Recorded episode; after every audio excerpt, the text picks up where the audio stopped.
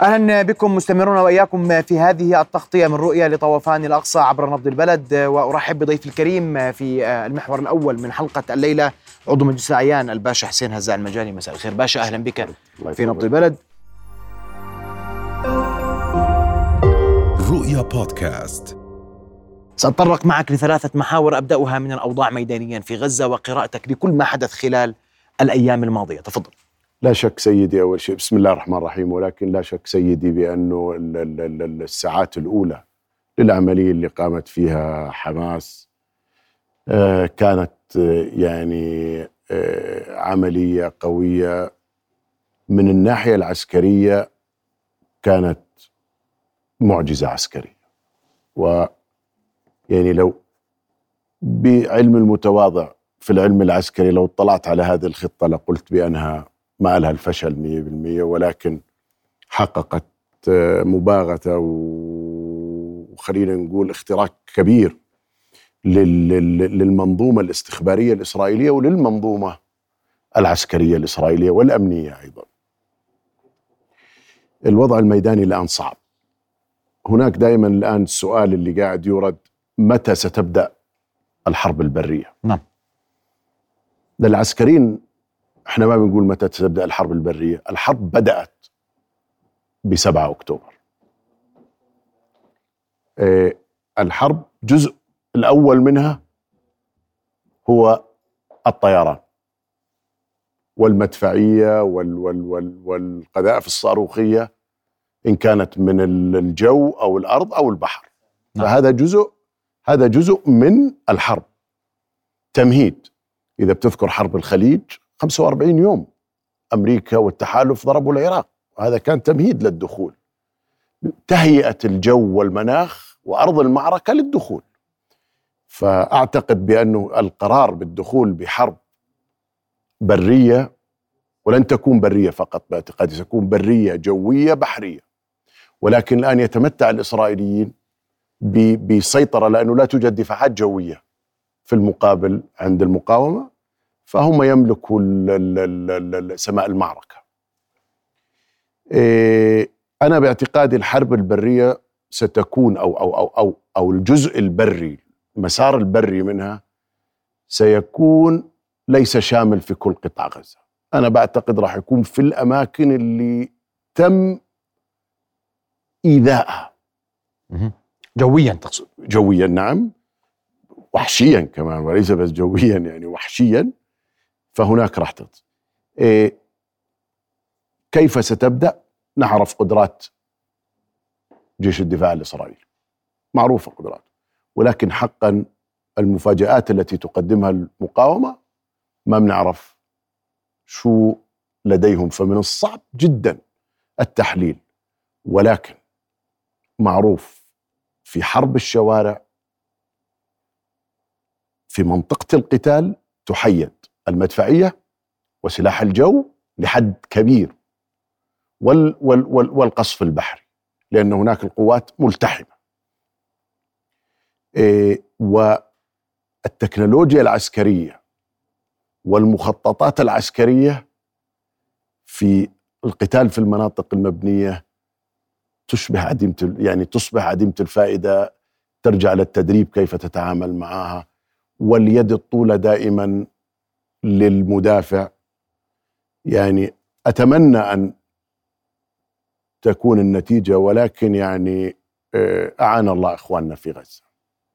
يعني آه، لكن اليوم كل الحديث عن أسباب تأخير الحرب البرية هل فعلا جيش الاحتلال غير قادر اليوم على دخول المعركة؟ قلق من دخول المعركه قلق من مفاجآت المقاومة؟ قلق من عدم من هذا الاشتباك المباشر اللي راح يسبب الكثير وإحنا بنتابع صور مباشرة اليوم لوقفات احتجاجية لصور من غزة قصف مستمر. القصف بات يتركز ليلا. شوف سيدي يعني إذا بدك تحلل بدك تضع نفسك في مكان نعم. القوى المهاجمة. نعم. 100% ال ال ال الاستخبارات العسكرية والمدنية لم توفر الإجابة الكاملة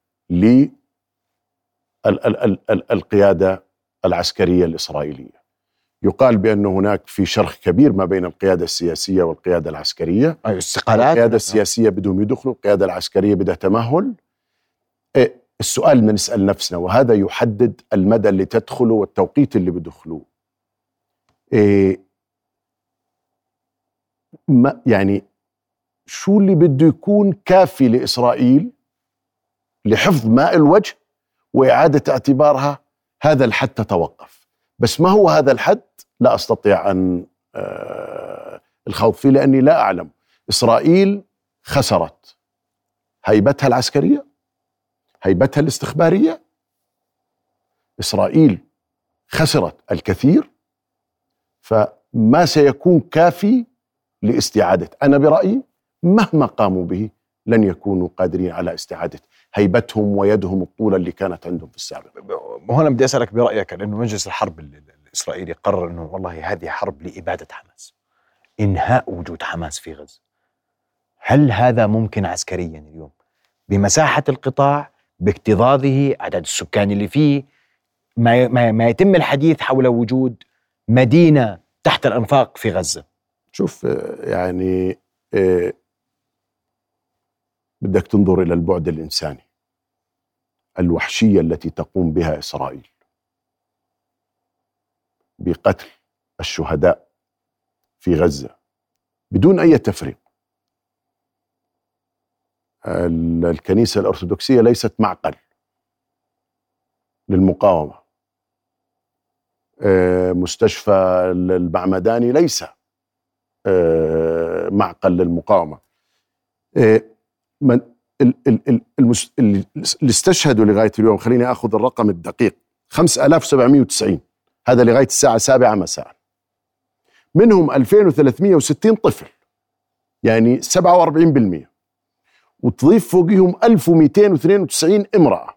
يعني الإجمالي بحدود 4270 4270 من 5700 أين المقاومة بين هؤلاء الشهداء؟ أين المقاومة بين هؤلاء الشهداء؟ هذول شهداء في مدارس في مستشفيات تم تحييد 12 مستشفى و32 مركز صحي. يعني لا يوجد أي شيء نعم. باقي. نعم. هذا سيدي الكيل بمعيارين. صحيح. ما حصل بأوكرانيا فهم مضطهدون وما يحصل في غزة وفلسطين فهم إرهابيين. سبحان الله كيف تنقلب الآية.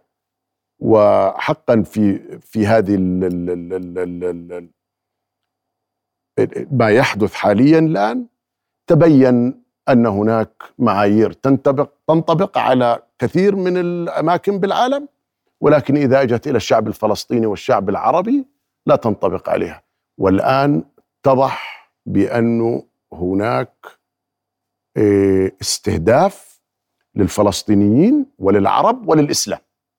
هذا شيء واضح. طيب. أنا بدي أجيك في هذه النقطة وهنا هذا ما تحدثت عنه الآن الخطاب العالمي والتعامل مع ما يحدث في فلسطين تحديدا. وهذا خطاب جلالة الملك. وهذا حديث ملكي واضح. عدم التفرقة المدنيون هذا شعب محاصر. هناك اضطهاد للفلسطيني ويحذر من أن تصبح الصورة اليوم. عربي مسلم يواجه العالم. أجمع. وهنا نتحدث عن الخطاب الأردني في هذا شوف يا سيدي قائد الخطاب الأردني جلالة الملك أطال الله في عمره. إيه خطاب يعني ابتدأها بخطاب العرش بجولاته في أوروبا بثلاثة أيام. خمس دول أو أربع دول واتصال هاتفي مع دولة خامسة أو خمس دول. وتبعها في الخطاب ما أسميه بالخطاب الشجاع. في القمة في مصر. نعم. إيه خطاب وضع النقاط الحروف. شجاع. حلل الأزمة. حلل أسباب الأزمة والعائدة إلى التاريخ. وما يحصل الآن. وحذر مما قد يأتي تاليا. ووضع الحلول يعني عادة كثير من السياسيين عندما يتكلموا أو القادة يتكلموا يتكلم بالمشكلة لا يضع الحلول لا يضع لا لا لا, لا. كانت شاملة من ألف فالخطاب الهاشمي خطاب متكامل وقبل دقائق أيضا آه، آه، سمعت جلالة الملكة الله يحفظها على في السي إن إن مع كريستيانا مامبور تتكلم أيضا في البعد الإنساني أبدعت و و و وأيضا سمعت وزير الخارجية في المؤتمر المشترك مع عدد من وزراء الخارجية العرب في آه، مجلس أو يعني على هامش جلسة مجلس الأمن. سيدي الخطاب العربي يخاطب العرب فقط لا غير. نحن علينا أن نخاطب بالمجتمع المستهدف أو المجتمعات المستهدفة. جلالة الملك وجلالة الملكة خاطبوا الجهات المستهدفة. يجب أن نوضح رأينا، لا إحنا بنسمع بعض إحنا عارفين ما هي القضية. يجب أن نوضح للغير ما هي قضيتنا. ولو أثرنا 5% أو 10% أو 20% مرة على مرة على مرة راح نصل. وخاصة إذا أتت من جهة متوازنة منفتحة وسطية تاريخها غير دامي قطعيا صفر. فهنا تأتي مصداقية هذا الخطاب لأنه أيضا إذا أنت تكلمت في خطاب سياسي تخاطب العالم يجب أن تكون ذات مصداقية. وجلالة الملك له مصداقية عالية. يعني شيء يمكن بمؤتمر القمة. كنت أتابع جميع القنوات الفضائية العربية والأجنبية. أخذوا من من بعض القادة كان يطلع على الشريط الإخباري خبر. تكلم الرئيس الفلاني تكلم فلان. جلالة الملك ثمان آه، آه، مقاطع من خطابه. يعني فهذا يريك بأنه وإيضاح الوضع للعالم. هذا شيء مهم. نعم. وأيضا هي رسالة للداخل. جلالة الملك آه، سبق الشارع في الخطاب. سبق الشارع في الخطاب. نعم.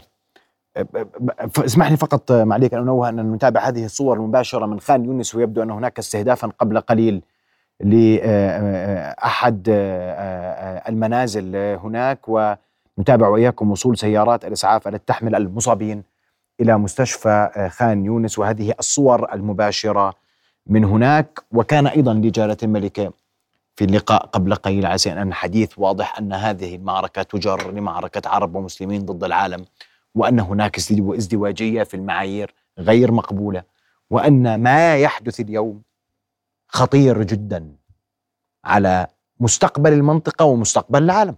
أنا أؤمن بأنه هذا لازم يكون خطابنا. هذا لازم يكون خطابنا جلالة الملك جلالة الملكة معالي وزير الخارجية فتحوا الأبواب وأحنا علينا أن نكمل المسيرة. ولكن شيء مهم أيضا الجبهة الداخلية كما هي عليه الآن يجب أن يكون تكون متراصة. لا يوجد مكان لمن يريد بالأردن سوءا. ولا أي إنسان يستطيع أن يزاود على المملكة الأردنية الهاشمية بعلاقتها العضوية بفلسطين بكل مناطقها. هذه علاقة عضوية روحية لا تفرق وأنا سيدي بي بي بي بهذا المطاف عن التعبير حرية التعبير مكفورة مكفولة بالدستور. عبر اطلع فرج العالم الغضب. ولكن ليس على حساب الأردن. المندسين الذين أساءوا للأردن وأساءوا لجهاز الأمن العام هذا كلام غير مقبول. هذا غير مقبول. اطلع عبر. الجهاز الأمن العام خرج لحمايتك والمحافظة عليك وكان معاه طواقم من الدفاع المدني للإسعاف. ورأيت احدى الصور أسعف أحد الأشخاص اللي آه، أصيب بوعكة. نعم. أيستحق أن يعاملوا بهذه الطريقة؟ لا يستحق. طيب. برأيك إلى أين تتجه الأمور؟ إذا وأنا أتحدث عن مستقبل الأزمة والمنطقة إذا لم يصار إلى وقف هذه المجزرة. ووقف إطلاق نار فوري وإدخال مساعدات لأنه هذه مأساة إنسانية. هذه حرب إبادة. هذه حرب إبادة همجية. يجب أن تقف. أنا أخاف. إذا استمرت وابتدأت أطراف أخرى بالدخول من كل الأطراف من كل الجهات فالوضع لا يحمد عقباه قطعيا. الاتزان العقلانية يجب أن تكون سيدة الموقف وللأسف هذا ما تفقده إسرائيل الآن. لا اتزان ولا عقلانية داخلة بعقلية الانتقام وأعتقد هذا أخطر شيء قد يؤثر عليها في عملياتها آه، آه، البرية في في في في غزة لأنه داخلة بالانتقام وعدم تخطيط مسبق وهذا يؤدي بصاحب أكبر قوة بالعالم إلى الهلاك. طيب اسمح لي فقط أستطرد على ما ذكرت اليوم. وتحدثت عن أطراف أخرى دخلت هذه المعركة. وهذا أمر اليوم إيران تتحدث بوضوح حزب الله يتحدث بوضوح الأطراف المعنية على أقل تقدير التدخل لشأن المقاومة. الجانب العربي واضح أنه يريد وقفا فوريا لإطلاق النار. وإسرائيل متعنتة لنتفق أنها ستدخل بريا لن توقف إطلاق النار لا تريد استبدال الرهائن حتى بالمساعدات لا تريد توفير ممر آمن. وهذه حرب إبادة واضحة. القادم كيف سيكون إن استمرت هذه الحرب؟ أنت قلق قلق من ماذا؟ اولا موضوع الرهائن أنا بعتقد هذه عنجهية أخذتني العزة بالإثم أعتقد في الداخل لا. موضوع الرهائن هذه قصة إنه ما بنحكي لا لا لا لا, لا. هذا كلام لا يسوق على من يتابع المشهد. ولديه خمسة بالمية من من العلم الاستراتيجي والعلم السياسي. إيه أمريكا الولايات المتحدة الأمريكية أخذها من 1 سبتمبر 39 1939 إلى بشهر 12 ما بعرف إمتى بمنتصف 12 في ال 41 عبين ما دخلت المعركة في الحرب العالمية الثانية. وبعد قصف بيرل هاربر. أمريكا الآن بيومين وصلت قواتها قريبة من الشواطئ الإسرائيلية. وهذيك أوروبا. فهذا يرينا ما نظرة العالم الغربي إلى إسرائيل وما نظرة العالم الغربي إلينا. نعم. فسياسيا أعتقد الوضع يعني إيه المتطرف لن يتأثر. لأنه هذا عرس بالنسبة له في في في كل العالم عرس بالنسبة له هذا هو الجو البيئة المماثلة اللي بترعرع فيها. ولكن أنا أخاف وأهم شيء هذه المعركة أن تؤثر على أصحاب الأصوات الوسطية الذين يريدون العيش بسلام للجميع بدون استثناء. للجميع بدون استثناء. نعم. لم يترك لهم مجال لم يترك مجال للمناورة. نشكرك كل الشكر آه، آه، الباشا حسين هزاع المجالي عضو مجلس على وجودك معنا شكرا جزيلا لك. فاصل قصير نواصل.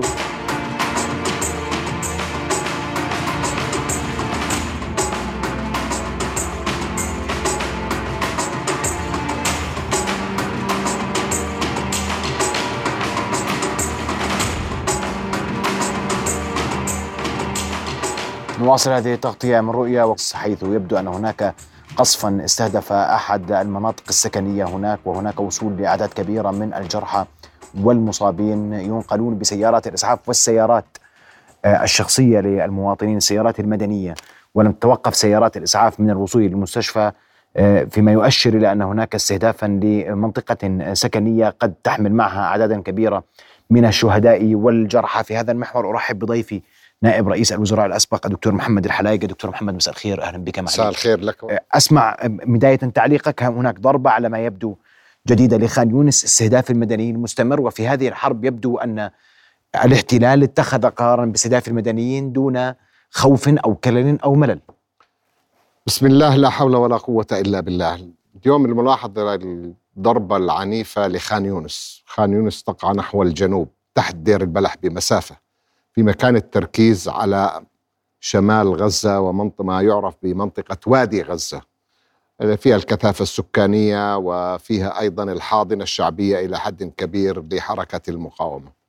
فاليوم هذه المجزرة الجديدة وإحنا المؤلم إنه إحنا صرنا نشوف الخبر ونتابعه وأصبح خبر يومي وكأنه خبر عادي. قتل 300 و400 فلسطيني بآلة الحرب الصهيونية. وللأسف المواطن العربي يشعر بالقهر وبالألم لأنه هذه فعلا مش اصطلاح عاطفي إبادة جماعية. إبادة جماعية تقتل كل أشكال الحياة. لا لحد الآن العدو الصهيوني لم يعلن عن عدد قتلى أو شهداء حماس. ما سمعنا أي أخبار. حماس هي التي أعلنت عن بعض شهداء شهدائها ومعظمها مدني. فهذا الحقد وهذا الانتقام نتيجة الضربة القوية التي سددت المقاومة هو ينتقم من المدنيين ينتقم من الحياة في غزة يهدم الأبراج يهدم البيوت على رؤوس أصحابها يضرب الكنائس يضرب المستشفيات. لم يحصل هذا في التاريخ حتى المخابز حتى الناس الذين نزحوا إلى الجنوب ضربهم ضربهم وهم يحاولون أن يحصلوا على شيء آه، من الماء. فهذه الجريمة المروعة إضافة أخرى إلى مسلسل الجرائم الصهيونية المدعوم امريكيا وغربيا. وللأسف لا زلنا نحن كعالم عربي لا زلنا نحاول أن نعمل ما يقوم به الهلال الأحمر أو الصليب الأحمر محاولة إدخال الدواء والمساعدات الإنسانية إلى غزة أمر في غاية الحزن وأمر في غاية الألم أن نبقى مشدودين إلى التلفاز لنشاهد هذا العدد من الضحايا وهذا الإجرام وهذا القتل المتعمد الانتقام من المدنيين لأنه لم يحقق نصرا عسكريا واحدا حتى الآن. طيب برأيك إلى أين تتجه الأمور في قطاع غزة مع هذا الضرب المستمر وهناك الحديث عن العملية البرية ويبدو أن الاحتلال لم يتخذ قرارا بعد بتوقيت هذه العملية وهناك من يسأل لماذا كل هذا؟ شوف العدو الصهيوني يحاول أن يزيد العبء على المقاومة، يحاول أن يزيد الكلفة بقتل أكبر عدد ممكن من المدنيين وتدمير كافة المؤسسات. على أمل أن تنفض الحاضنه الشعبية على المقاومة، هذا لن يحدث، ولا عمل أيضا أن المقاومة تلين في موقفها مع كل هذه الخسائر. فهو ينتقم بشكل أساسي من المدنيين والمؤسسات حتى يرفع الكلفة، الذي يحدث في في غزة من مشاهدات يعني ناس على أرض الميدان مرعب غير مسبوق. هو يحاول أن غير الحقد والانتقام اللي في قلوب قادة الصهاينة يحاول أن يرفع الكلفة يحاول أن يقول لأهل غزة انفضوا عن المقاومة وعن حماس وإلا ستواجهون القتل والتدمير. هذا مفهوم. ولكن لحد الآن الحاضنة الشعبية متماسكة المقاومة متماسكة ولا زالت توجه الضربات. فيما يتعلق بالاجتياح البري الذي مرة يقولون بسبب الأحوال الجوية ومرة بسبب الرهائن وإلى آخره أنا أظن أن هناك خوف حقيقي وارتباك صهيوني فيما يتعلق بالعملية البرية. وهي إن حصلت وأنا لست محللا عسكريا. إسرائيل ربما تلجأ إلى حرب غير تقليدية يعني بمعنى استخدام أسلحة غير تقليدية ليس فقط الدبابات والدروع والجنود لأنه هذا حتما ليس في مصلحتها وهم جربوا هذا في 2014 ربما تلجأ إلى نوع جديد من القنابل ارتجاجية فراغية قنابل الأعصاب. آه، بحيث يتحقق لها ما يريد. وأنا أظن الذي خطط للهجوم وليوم الفتح الكبير في 7 أكتوبر ربما يكون أخذ بحسبانه مثل هذه الأمور. ولكن العالم وإسرائيل اليوم يجب أن تدرك أن الاستمرار في قتل المدنيين لن يحقق لهم نتيجة. الصراع اليوم يدور بين معادلتين. المعادلة الأولى هو الرغبة الجامحة الصهيونية بتحقيق نصر بأي ثمن وأي نصر. اصطياد شخصية مهمة الدخول إلى شمال غزة بالأمس كانوا يتحدثون عن مناورات آه، برية. يريدون نصر يريدون أن نعيد شيء من الهيبة لهذا الجيش الذي قهر وأذل أمام العالم. هذه المعادلة الأولى. المعادلة الثانية التي تفضلت بها دخول أطراف أخرى إلى المواجهة حزب الله تحديدا. وهذا يعني يضع علامات استفهام لأنه الصراع الآن يدور بين هاتين المعادلتين إيران لها حساب حساباتها وحزب الله اليوم يناكف إسرائيل عسكريا وضربة بضربة وهناك اشتباكات إلى الشمال ورحل أعداد كبيرة من المستعمرين بالشمال كما حصل في أيضا في المستعمرين في غلاف غزة. من يتقدم على الآخر؟ ربما نقول أن آه، حزب الله ربما ربما إذا حصل اجتياح بري هذا الذي فهمت أن هذا هو الخط الأحمر. إذا حصل اجتياحا بريا فسيوسع نطاق مشاركته ولكن لا أظنها أنها ستكون على غرار الحرب في عام 2006 ستكون كما يسمى calculated risk يعني حسابات مبنية على آه، وقائع هم يعرفوها مخاطرة محسوبة. آه، لذلك الصراع اليوم بين بين هذين مين اللي بيحسمها؟ الدخول البري ولا التدخل حزب الله الصراع الآن إذا ما تجاوزنا عن يوم 7 أكتوبر اليوم هول المعادلتين التنتين هم اللي بيحكموا اليوم الصراع. لكن آلة القتل الإسرائيلية مستمرة تحت نظر وسمع العالم بترخيص أمريكي أوروبي بدعم غير مسبوق واليوم سيد ماكرون يجيش وكأنه يقول نريد حملة صليبية جديدة. هذا الذي حصل ذكرنا بالهولوكوست ونسميه الهولوكوست الفلسطيني واليوم يدعو إلى تحالف دولي لمحاربة غزة. هذه القطعة المحدودة من الأرض. وكأنه يدعو إلى حملة صليبية جديدة يذكرنا بها دون أدنى محاولة أن أمس ب آه، إخواني أتباع المسيح عليه السلام نبي الرحمة والسلام. هذا الذي يحصل غير معقول. إذا هل هذا المشروع الاستيطاني الكولونيالي الصهيوني الغربي في خطر حتى يهرع زعماء العالم الغربي لتقديم الدعم حتى يأتي ريشي سوناك مع طائرة عسكرية يخرج هو وتخرج الأسلحة بعده حتى بايدن يقدم كل هذه المعونات العسكرية والمالية لهذا العدو الصهيوني على عدد محدود من المقاومين وعلى شعب محاصر أعزل. لن تنجح هذه المحاولة. لكن العالم لا زال يدفع تحدثت عن زيارة ماكرون اليوم وتحدث هناك زيارات مستمرة وزيارات قادمة. وأمر غريب ما يحدث عالميا وأمامه خطاب أردني عربي يحاول أن يوضح للعالم ما الذي يحدث.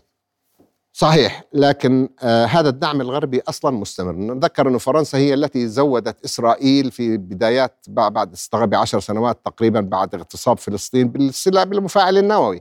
أو الدعم الأمريكي مستمر سواء كانوا على حق ولا باطل. لكن كل هذا الذي يجري وجرى هل وفر الأمن للمستعمرين الصهاينة في فلسطين؟ هل أوقف عمليات المقاومة؟ هل أوقف المقاومة في الضفة الغربية اللي اليوم ما بنعرف عنها الإعلام مشغول عنها بغزة وبشمال لبنان؟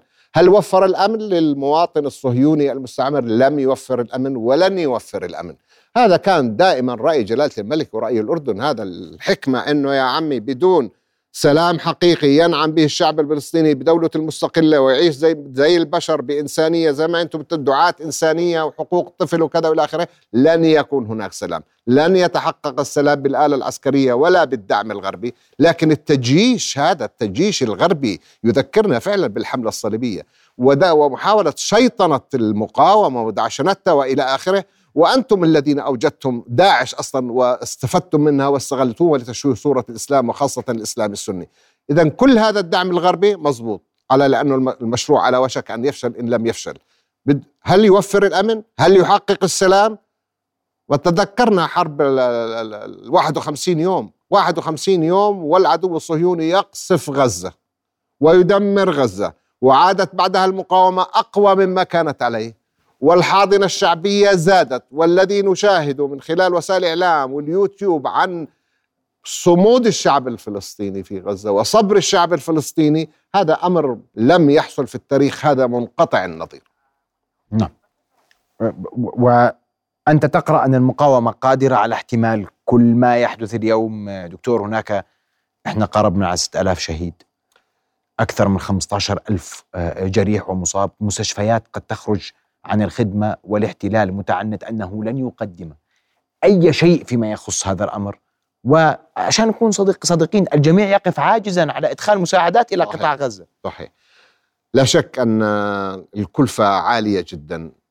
ليس على المقاومة وأهل غزة علينا جميعا خسائر بشرية آه، رهيبة. وتدمير للبنية التحتية هذه كلفة آه، مادية مرتفعة الثمن. ربما آه، هذا الذي جعل المقاومة تفكر بإطلاق سراح بعض الرهائن الزواجية الجنسية لتخفيف آه، الضغط آه، عليها. ولكن أنا أظن أن لا زال الحاضنة الشعبية متوفرة ومتمسكة بالمقاومة ولا زال الغزيون يقفون بالرغم من الكلفة التي يدفعونها واقفين هنا. وكما قال لي أحدهم أمرين. قال أولا إحنا الحياة في غزة والموت يستويان بالنسبة لنا. إحنا لا نعيش ظروف إنسانية كما يعيش بقية العالم. نحن نعيش في ظروف قاهرة. الموت والحياة بالنسبة لنا سويان. الأمر الثاني أنه إحنا تهجير نعرف شو هو التهجير وجربناه ونكبة 48 فلن نفعل وسنبقى هنا. إما نموت وإما يعني نستمر في الحياة إذا كتب لنا آه، أعمار. والأمر الثالث آه، أنهم يقولون أن فلسطين وتحرير فلسطين أو أي بقعة في فلسطين يستحق التضحيات. أنا معك والله الكلفة البشرية عالية جدا الكلفة المدنية بالمباني والسات عالية جدا ولكن هذا قدر أهل غزة وفلسطين تستحق برأيهم وأنا أقول أيضا تستحق مثل هذه التضحيات. نعم. أشكرك كل الشكر دكتور محمد الحلايقي نائب رئيس الوزراء الأسبق على وجودك معنا ليلى علقت على ما يحدث في قطاع غزة وعلى الخطاب العالمي والخطاب العربي تجاه ما يحدث. أشكرك كل الشكر. فاصل قصير ثم نواصل وإياكم هذه التغطية ونبقى دائما لما يحدث في خان يونس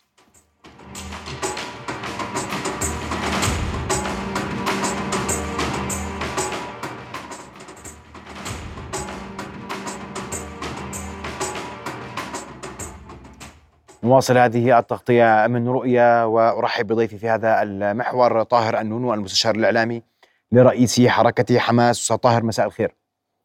مساء النور. أهلا بك في نبض بلد وفي هذه التغطية من رؤية. وقبل أن أبدأ معك الحوار أتوجه مباشرة إلى مراسلنا في خان يونس غازي العلول غازي أبرز ما لديك ووصول عدد كبير من الجرحى والشهداء إليه. ماذا لديك غازي؟ نعم محمد بالفعل قبل آه، نحو عشر دقائق من الآن استهدفت الطائرات الحربية الإسرائيلية منزلا بالقرب من مجمع ناصر الطبي حيث نتواجد على إثر ذلك.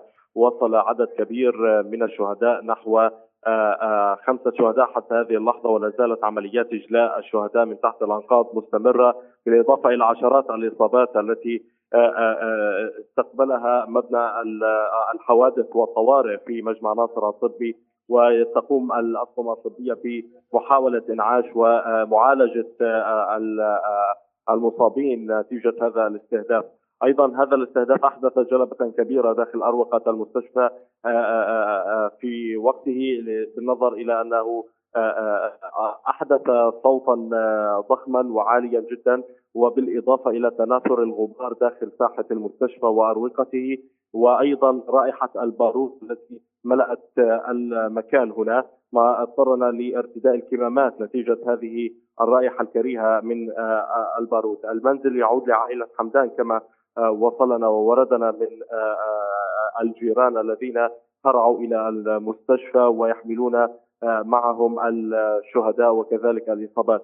هذه الغارة الإسرائيلية جاءت دون تحذير ودون إنذار بالتالي ستخلف كبقية المجازر التي ارتكبت اليوم وعددها 45 مجزرة عددا كبيرا من الشهداء. اليوم هو اليوم الدامي أو الأكثر دمويه منذ بداية هذه الحرب. نتحدث عن أكثر من 800 شهيد منذ الساعات الأولى من الليلة الماضية وأيضا هناك مئات المصابين وصلوا إلى المستشفيات في قطاع غزة.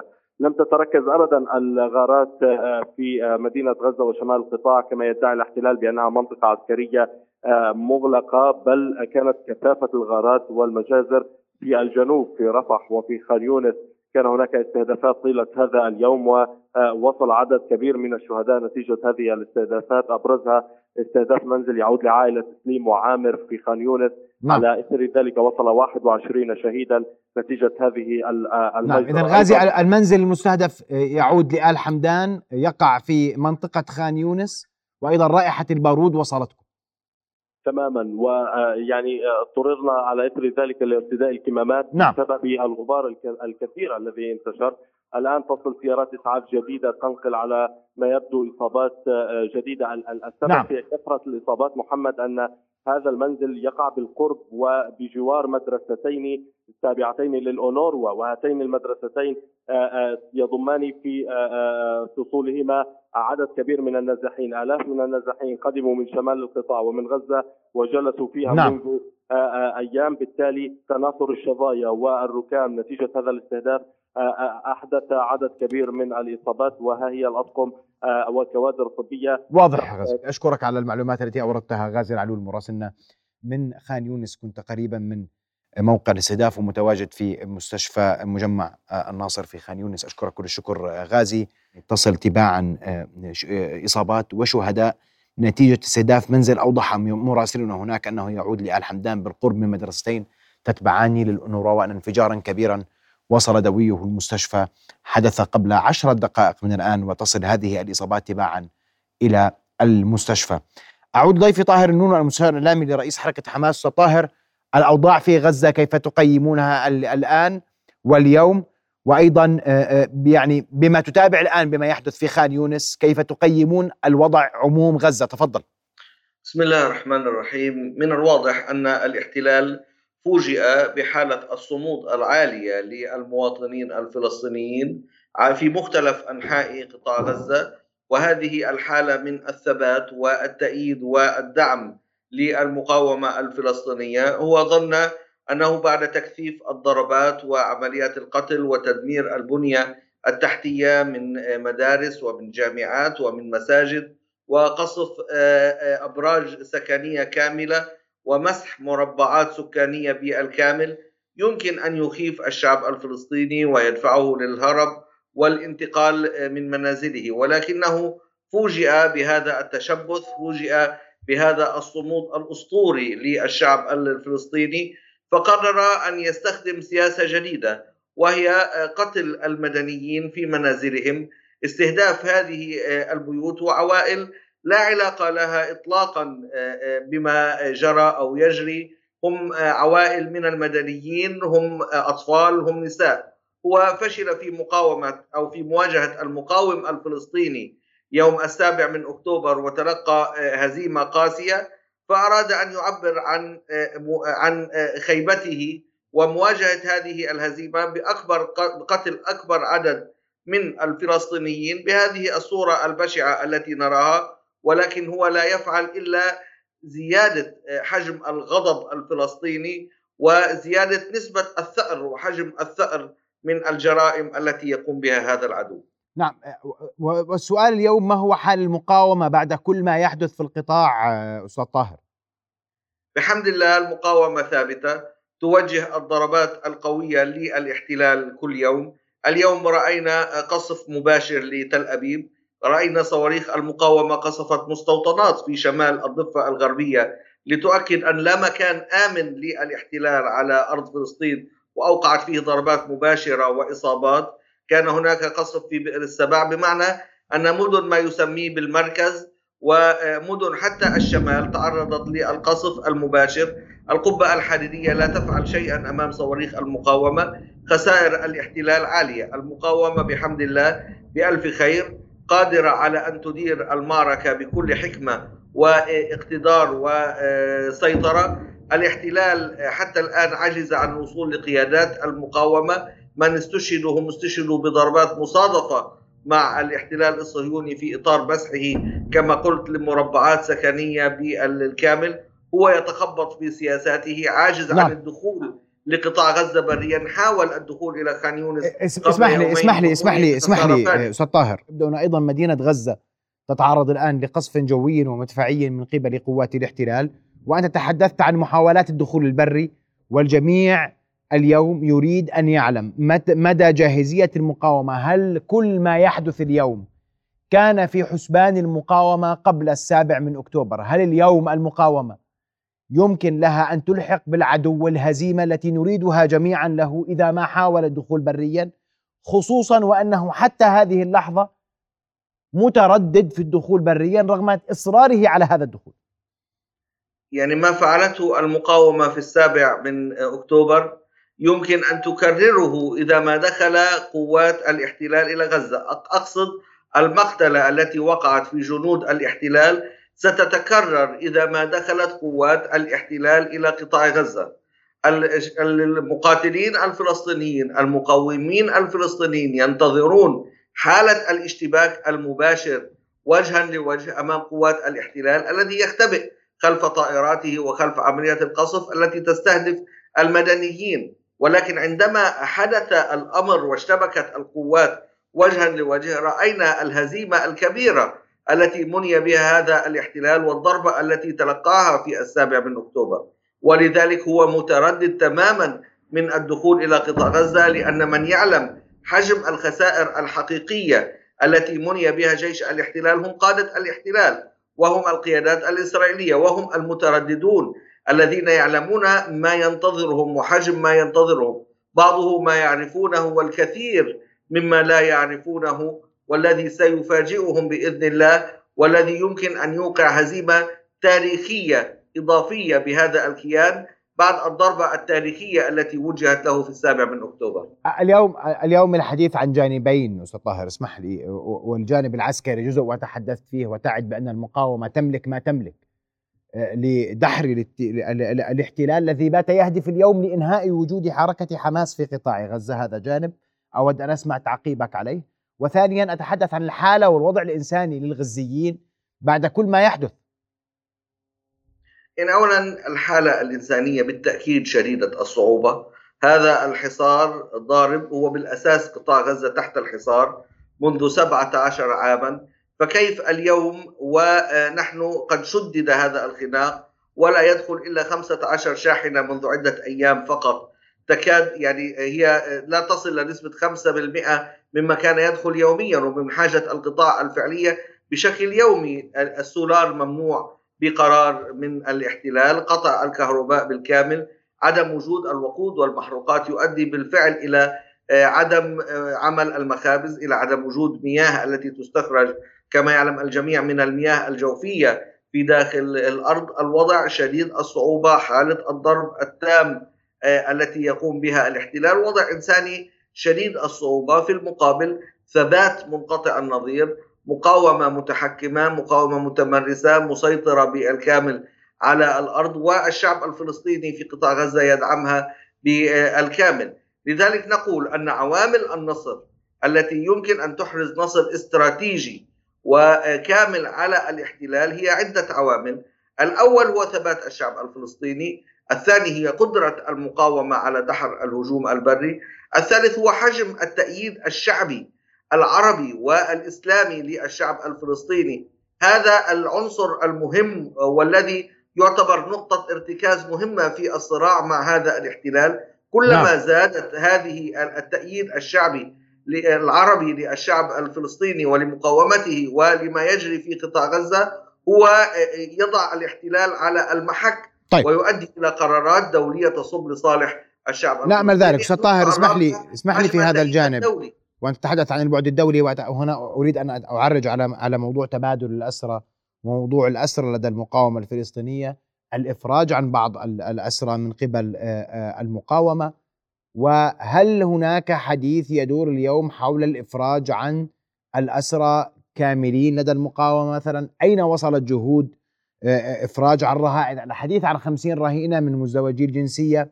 كل ذلك أين يقع اليوم أستاذ طاهر؟ يعني الحديث أولا هناك عدة أجزاء. دعنا نقسم هذا الموضوع تفضل. لعدة أجزاء. الأول كان هناك مبادرة من كتائب القسام بإطلاق سراح رهينتين أو أسيرتين إن جاز التعبير. كان أو ضيوف كما أطلق عليهم الناطق باسم كتائب القسام من غير العسكريين من الأمريكيتين في اليوم الأول. تبعه إطلاق سراح آه، المرأتين بالأمس كمبادرات للتأكيد على موقف الموقف الإنساني لكتائب القسام تجاه هذه القضية. وبأن عملية الأسر تمت للتأكيد أن هناك أسرى للشعب الفلسطيني لابد من إنهاء هذا آه، الملف. وتم الحديث عن آه، التفصيل ما بين المدنيين وغير المقاتلين وما بين من هم لا يحملون الجنسية الإسرائيلية وما بين العسكريين. ولكن عملية إطلاق السراح وهذه القضية تحتاج إلى تفصيلات كثيرة وهي لا يمكن ان تتم في ظل حالة من القصف اليومي واللحظي الذي يقوم به الاحتلال ولا يمكن أن تتم في ظل هذا السلوك الإجرامي وقصف كل ما يمشي على الأرض كما يقوم به الاحتلال لأن هذا يعرض الجميع للخطر بمن في ذلك آه، آه، المأسورين أنفسهم. لذلك هناك الكثير من الاعتبارات التي تتطلبها مثل هذه الخطوة وهناك الكثير من الحديث. لكن أستطيع أن أقول أن الحديث عن الخمسين وما شابه ليس له أصل وليس له واقع. هناك أحاديث متفرقة ووسطات متعددة تتحدث حول هذا الملف ملف الأسرى. ولكن من المبكر أن نقول أن هناك إنجاز تحقق في هذا الموضوع أو أن هناك صفقة على وشك أن تتم. الكثير كما قلت أؤكد الكثير من الوسطاء يتحدثون ولكن هذه القضية لا زالت آه، قيد البحث وهي قضية متعددة الجوانب سواء الجنسيات سواء من آه، لا يحملون السلاح وما غير إلى ذلك من التقسيمات والتي تحتاج إلى جهد كبير للمتابعة. نعم. آه، في في موضوع مستوى التنسيق بين ساحات المقاومة أستاذ طاهر هناك تساؤل على مدى آه، آه، اليوم مدى التنسيق مع حزب الله اللبناني آه، في إطار تخفيف الضغط على قطاع غزة.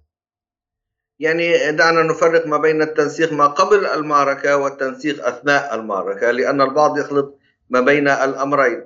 ما قبل المعركة أو ساعة الصفر أو الهجوم الذي تم في يوم السابع من أكتوبر كان عملية فلسطينية خالصة بامتياز. ولكن أعقب ذلك سلسلة من اللقاءات والنقاشات والتنسيق ما بين آه، المقاومة في آه، فلسطين ومحور المقاومة في خارج فلسطين. وبالتأكيد هناك اتصالات وهناك تواصل وهناك حالة من آه، المباحثات المشتركة في هذا الموضوع. ونحن نقدر ما قام ما قامت به المقاومة في شمال فلسطين جنوب لبنان. وارتقاء أكثر من 30 شهيدا من حزب الله آه، في خلال هذه العمليات والتي بالتأكيد هي عمليات تخفف عن الجبهة الفلسطينية تؤكد على وحدة المواجهة لهذا الاحتلال. وكلما تعددت جبهات المقاومة وساحاتها بالتأكيد أن هذا يزيد المأزق, المأزق الذي يمر به الاحتلال. وبالمناسبة لسنا وحدنا الذين في أزمة. الاحتلال أيضا في أزمة آه، وجودية في أزمة بنيوية في أزمة قيادة. هناك أزمة الحرب الموجودة أزمة الحالة الأمنية التي يمر بها أزمة نعم. الخلاف الداخلي. جميع هذه الأزمات أيضا يمر بها آه، الكيان الإسرائيلي. آه، اسمح لي يوم أمس كان حديث ضيوفي على هذه الطاولة بأن حزب الله اللبناني ينتظر ساعة الصفر من غرفة المقاومة المشتركة في غزة هل تتفق مع ذلك؟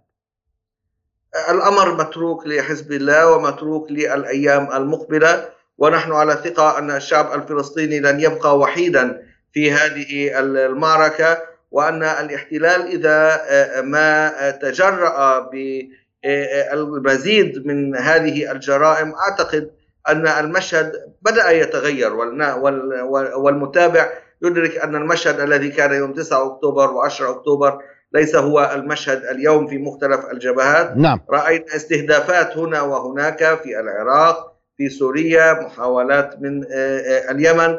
وبالتالي نحن لا نتحدث عن مشهد مستقر. الاحتلال إذا ما استمر في هذه الجرائم أعتقد أنه آه، يمكن أن يؤدي إلى مشهد مختلف تماما. طيب. بسؤال أخير لأنه يرد الآن على آه، بعض وسائل الإعلام حديث عن طلب آه، تركي لقادة و لقادة حماس في تركيا لمغادرة تركيا. هل وردكم مثل هذه المعلومات أستاذ طاهر؟ هذا الأمر لا أساس له من الصحة. نفيناه منذ آه، أن أعلن والقيادة التركية نفت هذا الموضوع بالجملة. هذا الموضوع ليس له أساس وغير صحيح تماما. أشكرك كل الشكر المستشار الإعلامي لرئيس حركة حماس. من الدوحة كنت معنا مباشرة. أستاذ طاهر النونو شكرا جزيلا لوجودك معنا. رؤيا بودكاست.